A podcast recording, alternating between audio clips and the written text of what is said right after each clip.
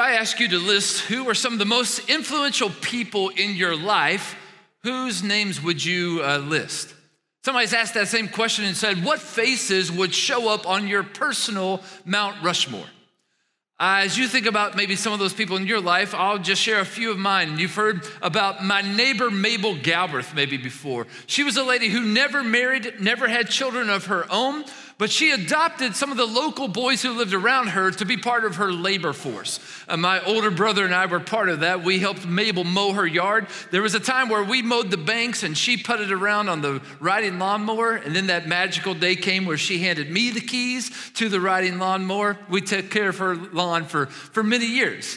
There's also um, one of my teachers, CJ Hunter. He was the music teacher at my school system. I learned piano from him and violin. And then in middle school and high school, I became just a, somebody who helped him on his personal farm. But also, I had a key that he gave me to the high school I attended when I was about 16. Now, with that key came lots of access. It came with lots of privileges, but it also came with lots of trust and lots of responsibility. And he poured into my life in ways much more than music. When I was in college, I had two mentors. One was named Rob, and the other was named Ernie. These were godly men who were good leaders. They had responsibility on the campus that I was attending college at, and they entrusted to me responsibility and to uh, empower me as a leader, and that was very formative in my life. When I was in seventh grade, our church hired a youth pastor. His name's Dave Dameron. And Dave was a person that I loved spending time with. In fact, he became not just my youth pastor, but my, one of my closest friends and really like a brother to me.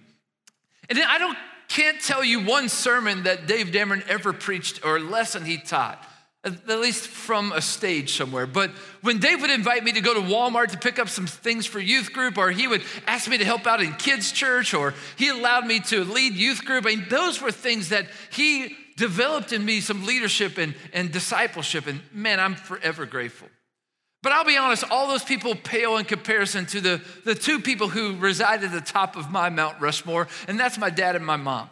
My dad and mom are humble people. They are godly people. They are generous and loving, and they're short. Literally, like my dad is five foot seven. I mean, these are two people I look up to the most, but like I've always had to look down on them since I was probably about 13 years old, all right? These two people are uh, some of the most influential in my life. Over the past few weeks, we've been looking at what it looks like to live on mission with our whole lives. If you've been here the last two weeks, hopefully you can dry all that whole life pie and, and you can think about the aspects of your life where we're challenged to be on mission. We talked last week about being on mission in our work, our paid work, our, our volunteer work, our, our work uh, in everyday life. And we heard from some of people's stories about how they're trying to live on mission in their work by doing their work well by being um, noticing those people around them and, and meeting the needs of people, but living uh, in, uh, on Christ in Christ's way as they go about their work. Also discovering how they are part of what God is doing in the world around them to restore all things back to His intended creation purposes, to bring shalom to the places where they've been placed. Well, today we're going to look at another aspect of our life, and that's our family, how to be on mission in our family. And when I talk about family today, I want to think of family in three ways. First, our nuclear family. That's our husbands, wives, moms, and dads, brothers, and sisters kind of family. The second is our spiritual family that makes up you and I as brothers and sisters in Christ, and God as our Father. And third, I want us to think for just a brief moment about what we can do to be family to those who do not have family. There are many analogies in the Bible that God uses to describe the relationship that we can have with Him and He has with us. There's the analogy of God being a shepherd and we being His sheep. There's the analogy of God being a potter and we being the clay. There's obviously this idea of God being king and we being His subjects. But the most prolific and I think the most endearing analogy that God uses to describe how he relates to us and us to him is this motif of family. That God is our father, that we are his children, and that also makes us brothers and sisters in Christ. And I think it's by discovering that relationship that we can have wisdom for life. We can also have a good pattern to follow as we think about our nuclear families. Today, instead of going through every passage that, that indicates and, and illustrates how we can relate to God in this family direction, or unpacking all of the ways that we should learn how to love each other as part of the family of God, I thought I would do something just a little bit different, probably more uncharacteristic than normal for me. I'd like to be a little more descriptive uh, than prescriptive. In fact, I'd like to just kind of just open up maybe the, the, the tent uh, flaps of my nuclear family, both the, the family I grew up and also the family I'm helping lead today, and just maybe indicate some practical ways that we're trying to be a family on mission. I stand before you today grateful and benefited from a family that was on mission. Now, let me be very clear from the beginning. I did not just say a perfect family. I just said a family that tried really hard to love God with all their heart, soul, mind, and strength, and also to love others. And I think if you want a picture of what it looks like to be a, a, family on mission, whether that's our nuclear families, our spiritual family, or to offer family to someone else, it's really about those two things loving God with all of our heart, soul, mind, and strength, and loving others the way God loves us. It might be helpful to have a little context of the nuclear family I grew up in. My dad was in seminary training to be a pastor when he took a job as a weekend preacher at a small country church in Kentucky. And it was there that he broke the number one cardinal rule of ministry training don't date someone from the congregation. But when he saw my mom as a senior in high school, him being just a little bit older than her, he fell in love. And they got married in 1963. Soon after that, they knew that they had lots of love to give in their hearts and they wanted to add to their family children. And after multiple years of trying to have a child, they finally were told by a doctor that they would biologically never be able to have, conceive, or give birth to a child. And so they knew there were other ways to have children in their family. And so they went into the adoption process. And it wasn't too much longer after that that a caseworker called my parents and said that they had a baby girl who had just been born. And they would like to know if my parents would be their parent, her parents. And so my sister was added to our family that day. Her name is Rebecca. About 18 months later, that same caseworker called my parents again and said, We have a baby boy that needs a set of parents. Would you consider adding a baby boy to your family? They said yes, and my older brother, Mark, was added to our family. About seven years later, my mom got the flu. And when she went to the doctor, and the doctor gave her some news, she was never ever going to recover from the flu because she was actually pregnant with me. 47 and a half years later, my dad still says they would have been much better off with a flu diagnosis than a pregnancy diagnosis, right? Well, guess what? Eight years later, my mom got the flu again. And that was my little brother Seth being added to our family. Now, the way I see it is I'm the miracle and he's the mistake. But that may be me only thinking that way, right? My parents certainly never made us either feel that way. My parents are both followers of Jesus. They've tried really hard in their life to follow the command found in Proverbs 22 6 that says for parents to train their children in the way of the Lord. It was not that my dad was a preacher that has such a lasting impact in my life only, though I do see in him a great example to follow of what it looks like to be on mission in our work as pastors. It was actually the way that both my mom and my dad lived their life as people who are trying to love God with all their heart, soul, mind, and strength, that I have an example to follow of what a family looks like to be on mission. What did that look like? Well, it starts with a sincere desire. And what my parents offered was a, an authentic example of what it looks like to love God with all your heart, soul, mind, and strength. I never had to wonder where to find my dad in the morning. Every morning when I woke up, I would find my dad downstairs in our basement next to the, the, the canned goods that my mom had, had canned from our family garden. And it was there I would find him on his knees with his Bible, praying and reading scripture, not to prepare for his next sermon or some lesson to teach at church, but so that he would continue to nurture and grow in his relationship with God. My dad still is a, a man of God's word and a man of prayer. And he, his personal spiritual practices nurtured and fostered a relationship with God that's deep and intimate and real. And I think it also produced a harvest of righteousness in his life. My dad's a man of wisdom, a man of integrity. He is humble. He's also a man who exhibits the fruit of the Spirit. And I think his daily spiritual practices have a lot to do with that. He's steadfast and he's consistent. I also have many memories of my mom reading her own Bible, whether that be at the kitchen table or in the recliner in the front room. But other than those two moments, I don't remember our family ever sitting down and having a Bible lesson like on the flannel graph on the couch. Or our family didn't read the Bible together or memorize scripture. The only memory I have of our family actually reading the Bible together was on Christmas morning, every Christmas, before we opened any presents.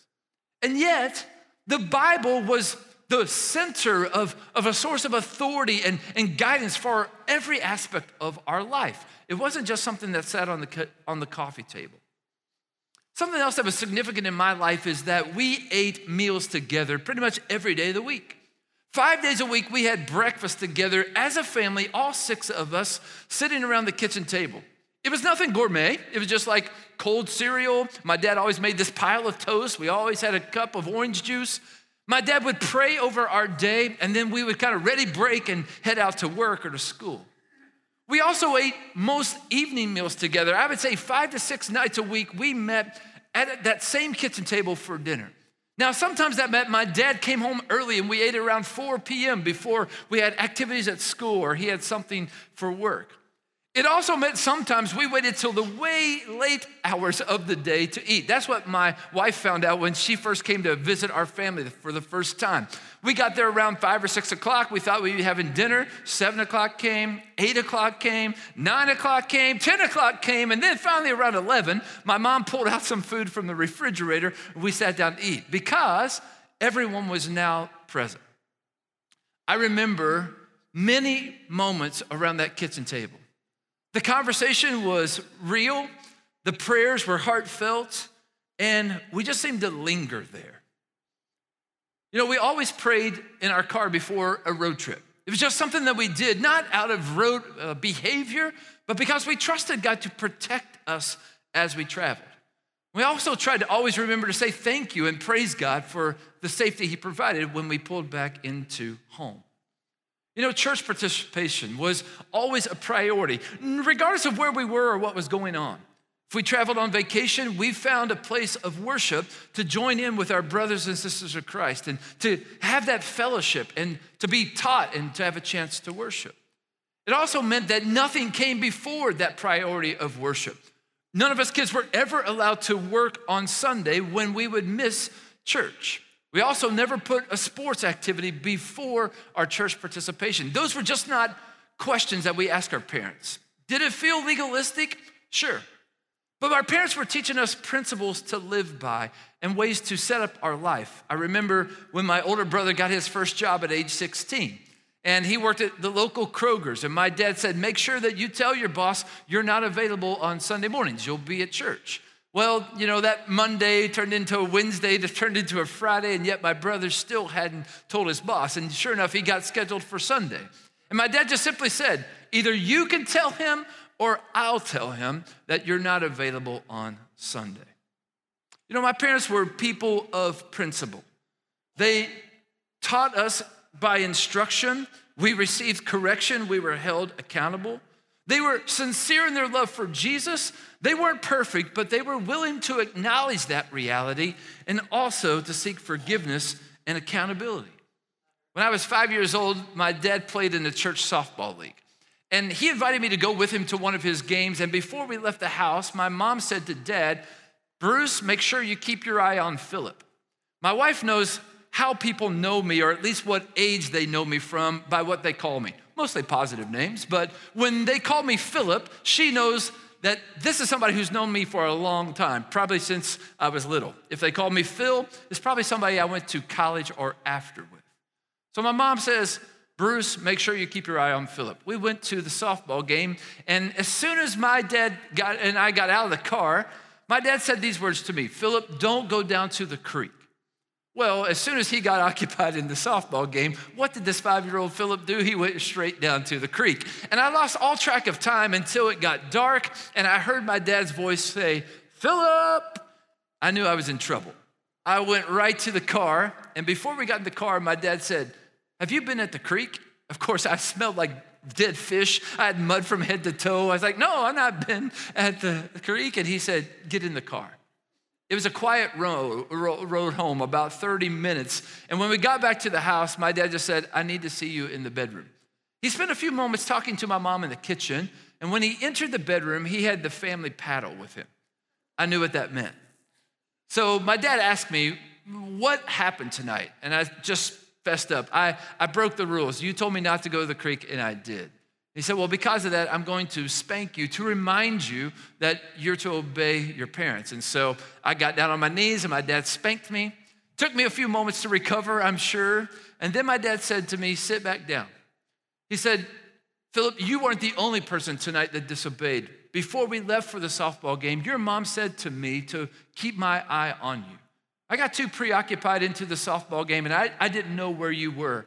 And so I'm gonna hand you the paddle and I want you to spank me so I can remember that I need to fulfill my responsibilities. Now, I'm sure a five year old spanking their 35 year old father didn't inflict much pain, but it taught me a lasting lesson and gave me a beautiful picture of what it looks like to be humble and authentic and sincere. You know, over the course of my life, I watched my dad and mom fast five days straight for my older sister who had just graduated from high school and was headed off to a week of church camp against her own choice. But that week of church camp changed the trajectory of her life. I watched my parents give up a whole month of salary to be a part of a church building program because they felt like that was what God's prompting on their heart was. I watched them move away from a place they called home for 18 years to a, a new town so they could be helping, helpful in planting a church there because they said yes to God. I also watched their faith hold them as they buried my 46 year old brother who died unexpectedly. It's at all those moments where I was able to see what it kind of looked like to love God with all your heart, soul, mind, and strength through the good, the bad, and the ugly. I've felt their prayers in the ups and downs of my own life. And I've tried to follow their example on how to have a personal relationship with God. It looks real to me and authentic and sincere. My parents also demonstrated a love for others. From the youngest of ages, I knew my parents were surrounded by people. They, they sought out friends in our community, in our church, and also even with strangers. I remember riding fearfully in the backseat of my family car as my dad picked up hitchhiker after hitchhiker along the way.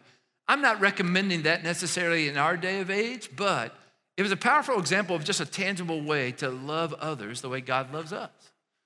I also remember the hospitality of my parents. I remember getting booted out of my bed many a time while my mom and dad entertained overnight house guests. Whether that was somebody who needed a place to stay, a, family that was going through a hard time, or maybe missionaries from around the world. They still continued to do that even after one couple who stayed with us called back the night after they left, letting us know that they had lice. They knew that before they moved in and they knew that afterwards. I've never seen my mom clean our house like she did after hearing that news, right? My mom uh, also, her work was being a cake decorator. She baked and decorated birthday cakes, wedding cakes. It was her work, and I watched her do that to the best of her ability. I also watched her use that as an expression of her love for others and to be uh, just on mission in the work that she had. You know, they loved deep. Even when people didn't return the favor, when they were unkind or cruel, even attacking. I mean, they worked at a church most of their entire life, and it's not always easy, easy navigating people's opinions or their criticisms, even attacks. But they never let that distract them from loving the way that Jesus loves by turning the other cheek or just keeping their eyes focused on Him. I saw my parents serve in our community, at our schools, even in our neighborhood. They were patient with unannounced visitors. It used to drive me crazy as a kid.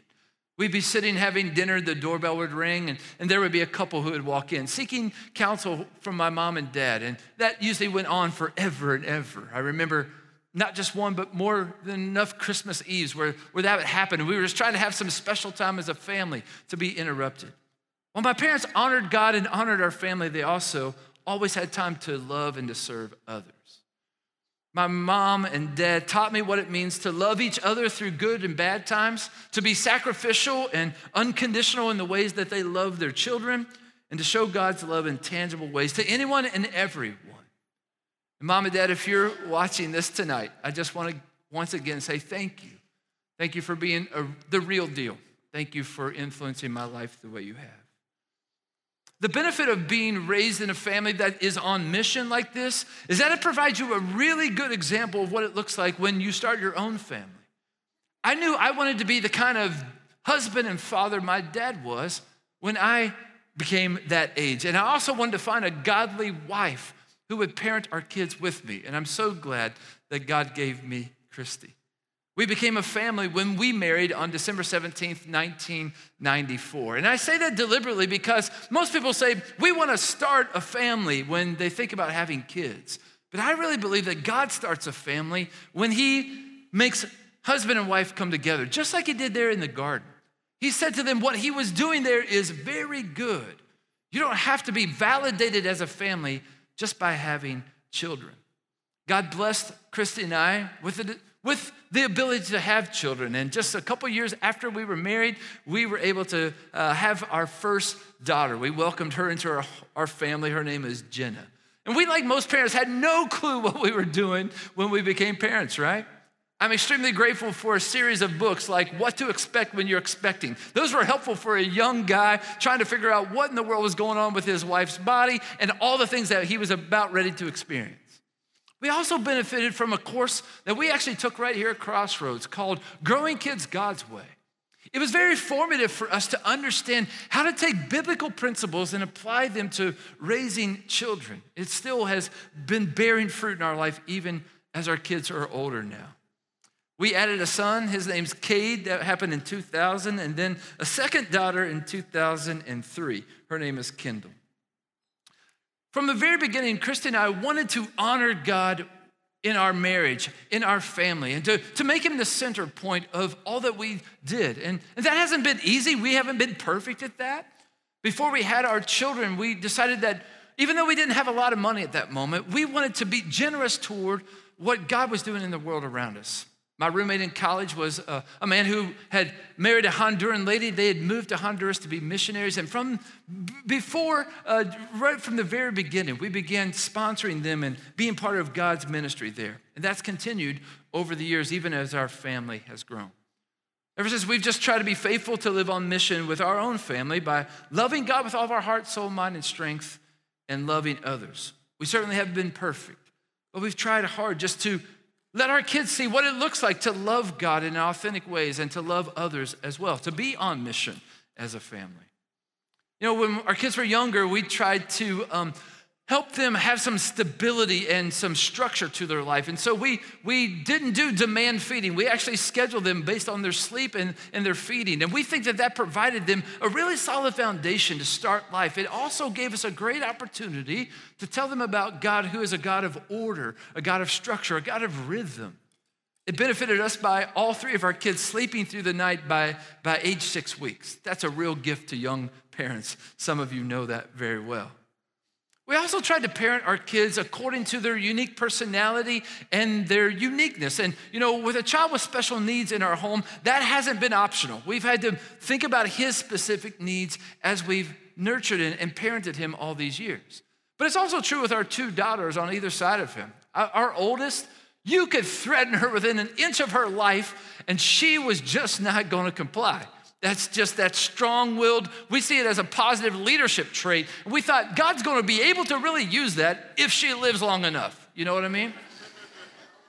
Our youngest, you could just kind of give her like a, a furrowed browed look and she would just kind of melt in tears. We've realized that all three of our kids are unique. They all have unique attributes and, and giftedness. They all have unique needs.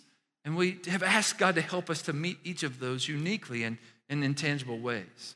We've tried hard not to let legalism be what drives us, but really let godly principles be what guides us. And so early on, we tried to be committed and still are to teaching our kids the moral reason why.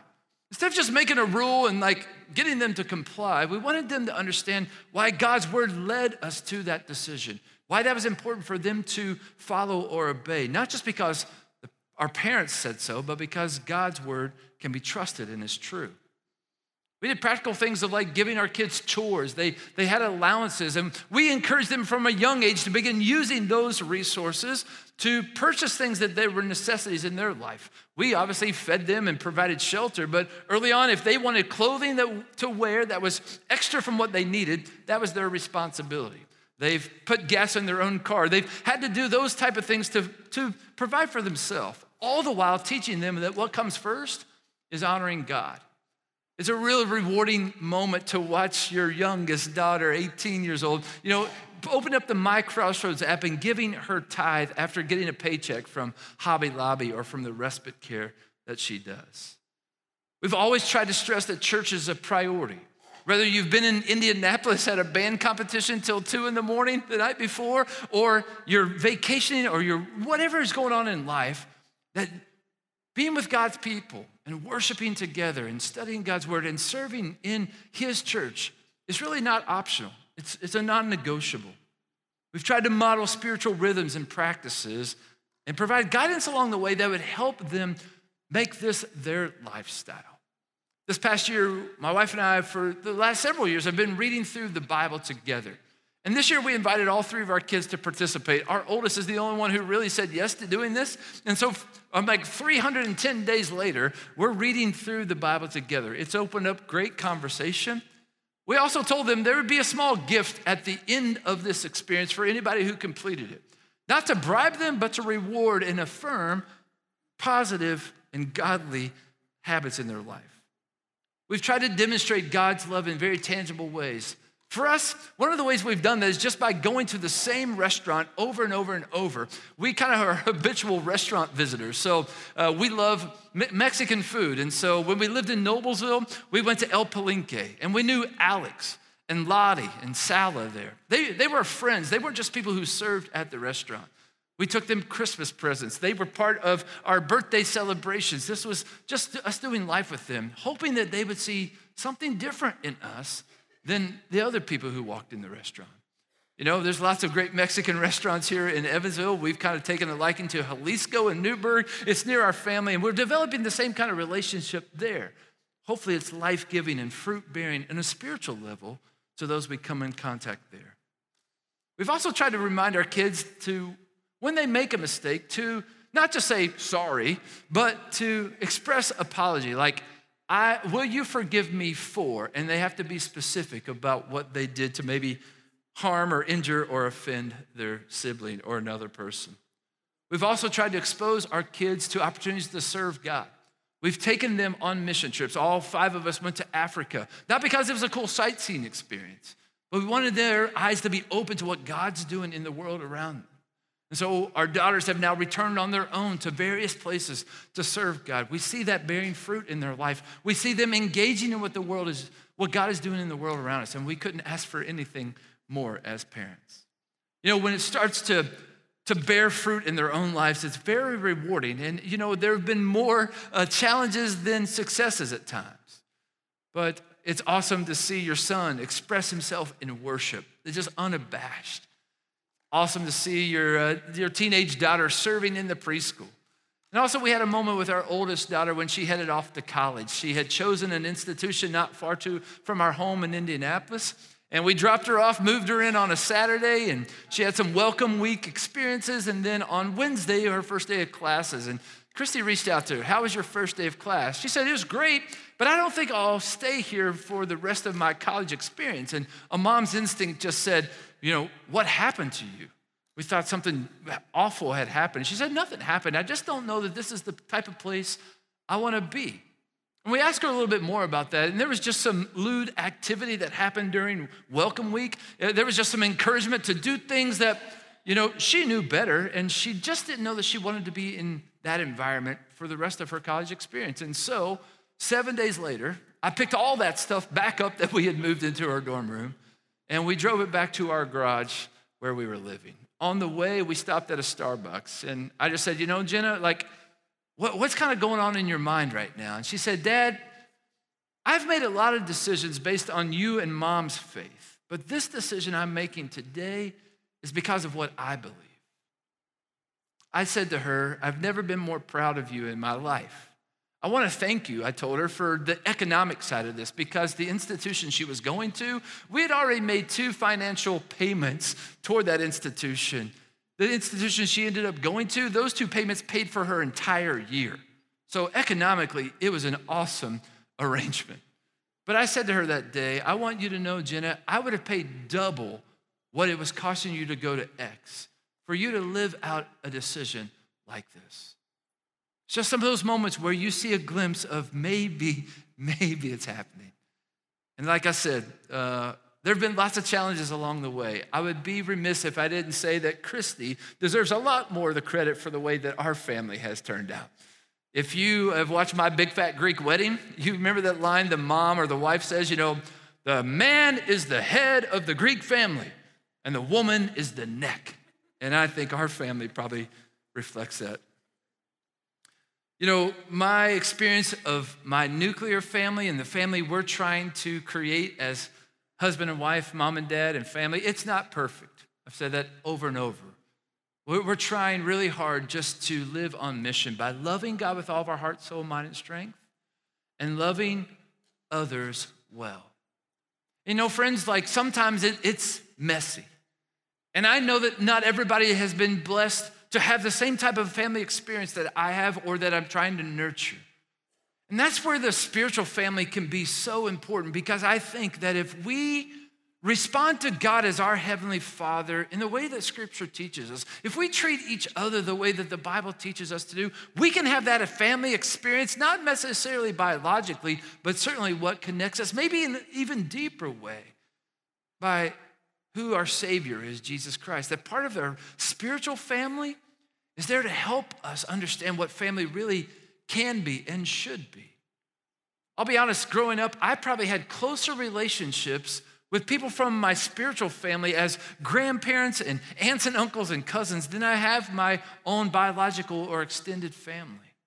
And we can be that for each other. We actually need that from each other. The second expression of living and loving like Jesus from the roadmap, this being with others, is not just a pipe dream or something we thought was sweet and cool. It's actually something we find biblical that we need each other. And that our spiritual formation is really going to be halted or, or thwarted if we don't have each other as we try to become more like Jesus. You know, COVID has had two things happen at the same time impacting our relationships. I've never heard more than, than past the 22 months about families saying, we've never spent more time together than in this past several months. You know, like stay at home orders will do that for you, right? Working from home or learning from home will kind of force that upon you. Quarantine doesn't have a lot of options, right? But parents have commented, even families have commented how much more time they've been able to spend together. And at the same time, COVID has impacted some of the relationships in our spiritual family. We've never been more isolated or disengaged than maybe this time ever in history. I just want to say, like, if you haven't yet engaged to what God is doing here in this congregation again after COVID or, or here at the end of COVID, hopefully, then you're missing something. We need you and you need us. You know, as we try to live in this spiritual family together as God as our Father, as brothers and sisters in Christ, when we're on mission, what we can do is offer family to those who are hurting, the broken in our community, the forgotten, the oppressed, even the abandoned. Those who don't have family, family become an opportunity for us to express our sincere love for God and others in a very tangible way. We can be family to them. And I want you to see a picture of what that can look like. Check out this video right now. I came from a divorced family. Uh, my parents got divorced when I was three, so just a lot of um, hard times and and hard childhood, kind of being caught in the middle of parents uh, growing up and kind of living in chaos. So I kind of understand where some kids are coming from when they come into my home. I have always been around kids my whole life, uh, babysitting them, working with them at church, and always wanted to continue working with kids when I got older, and always have had that desire in my heart to want to be a mom. And um, since it didn't happen, kind of the way normally it happens by getting married, kind of exploring like different um, options for that. And then I had a conversation with uh, my really good friends, Amaris and Greg, and they were starting the process of becoming foster parents and kind of went alongside them as they were getting their license. And I actually got to be there when they got their first um, foster child, Mason. So that was a really cool experience to see that happen and just walking through the past three years that they've had Mason. But the timing wasn't right for me to become a foster parent. My life was kind of just really busy. I was kind of transitioning um, here at church to another job and kind of had to do two jobs at one time. So I kind of was like, probably not the best time to become a foster parent and kind of knew that maybe in a couple years um, the timing would be right. So, two years passed, and I was having a conversation um, with Amaris, and she was talking to me how um, they just needed a lot more foster parents. And we were just kind of talking about it. And I just kind of, I think it was God and me just kind of saying, like, okay, I think I can do it now. My life has kind of slowed down. I'm in my new position here at church. Life's not as crazy. And I think that I can do that. So I made sure I got all the paperwork done, did all the trainings, first aid, CPR. Um, I started getting my house together, um, kind of getting rid of stuff, organizing things, making my foster room, which was really fun um, to do. So then God placed a baby girl with me in June. She was 10 days old. Um, I got licensed on a Monday, and on that Thursday, I got a call. I was super excited. I remember calling Amaris right away and saying, Oh my goodness, I'm gonna get a 10 day old baby girl. Thankfully, I didn't have to do it alone. I have great family and friends who came and supported me right when I said that I wanted to become a foster parent, and I have a great work family here at church that came alongside me, um, helped me with whatever I needed. And and um, also, my friends are super sweet and they threw me a shower at the beginning of August to kind of help me get stuff for um, the baby I had at the time and for future children. And so it was just really cool um, to kind of be spoiled and loved on like that. When it came time to give up baby girl, um, a lot of people were asking me, Are you okay? Are you okay? And I was, I kept saying, I'm okay, I'm okay. But some, sometimes I wasn't, and it's okay. It's okay to be sad, it's okay to cry. Um, foster care just stinks sometimes. But at the end of the day, God is still in control, and He's still in control of my story and whatever child that I have. Now I have my second placement, a little baby boy. And so it's been awesome to still see the community with my family, my friends, and my church family like come alongside of me with baby boy. I love how people um, have just embraced both placements that I've had and want to love on them, spoil them. Baby boy needed to come to me at the right time, and I feel like he um, is growing and he's just perfect. And I feel like if he stays with me or leaves, again, I just have to trust in God that he's in control. I'm not, which I'm a huge control freak. and I want to control every situation, but I can't. And I'm learning, especially in foster care, you really have to give it to the Lord. I am doing my best to provide a safe and stable home for these children uh, in the midst of chaos. And I am not a perfect person. I mess up every day. And to be a foster parent, you do not have to be perfect. Um, you're going to have good days and bad days, um, but that's okay. and um, God is always with you, and He's always with me every day. I take foster parenting day by day because it can change every single day. And um, God will bring the right people at the right time to help you. And even if you don't want to become a foster parent, if you're quite not at that step, there are so many different ways that you can be a part of a foster parent's life. All you have to do is open your heart, open your home, and trust in God, and He will take care of the rest.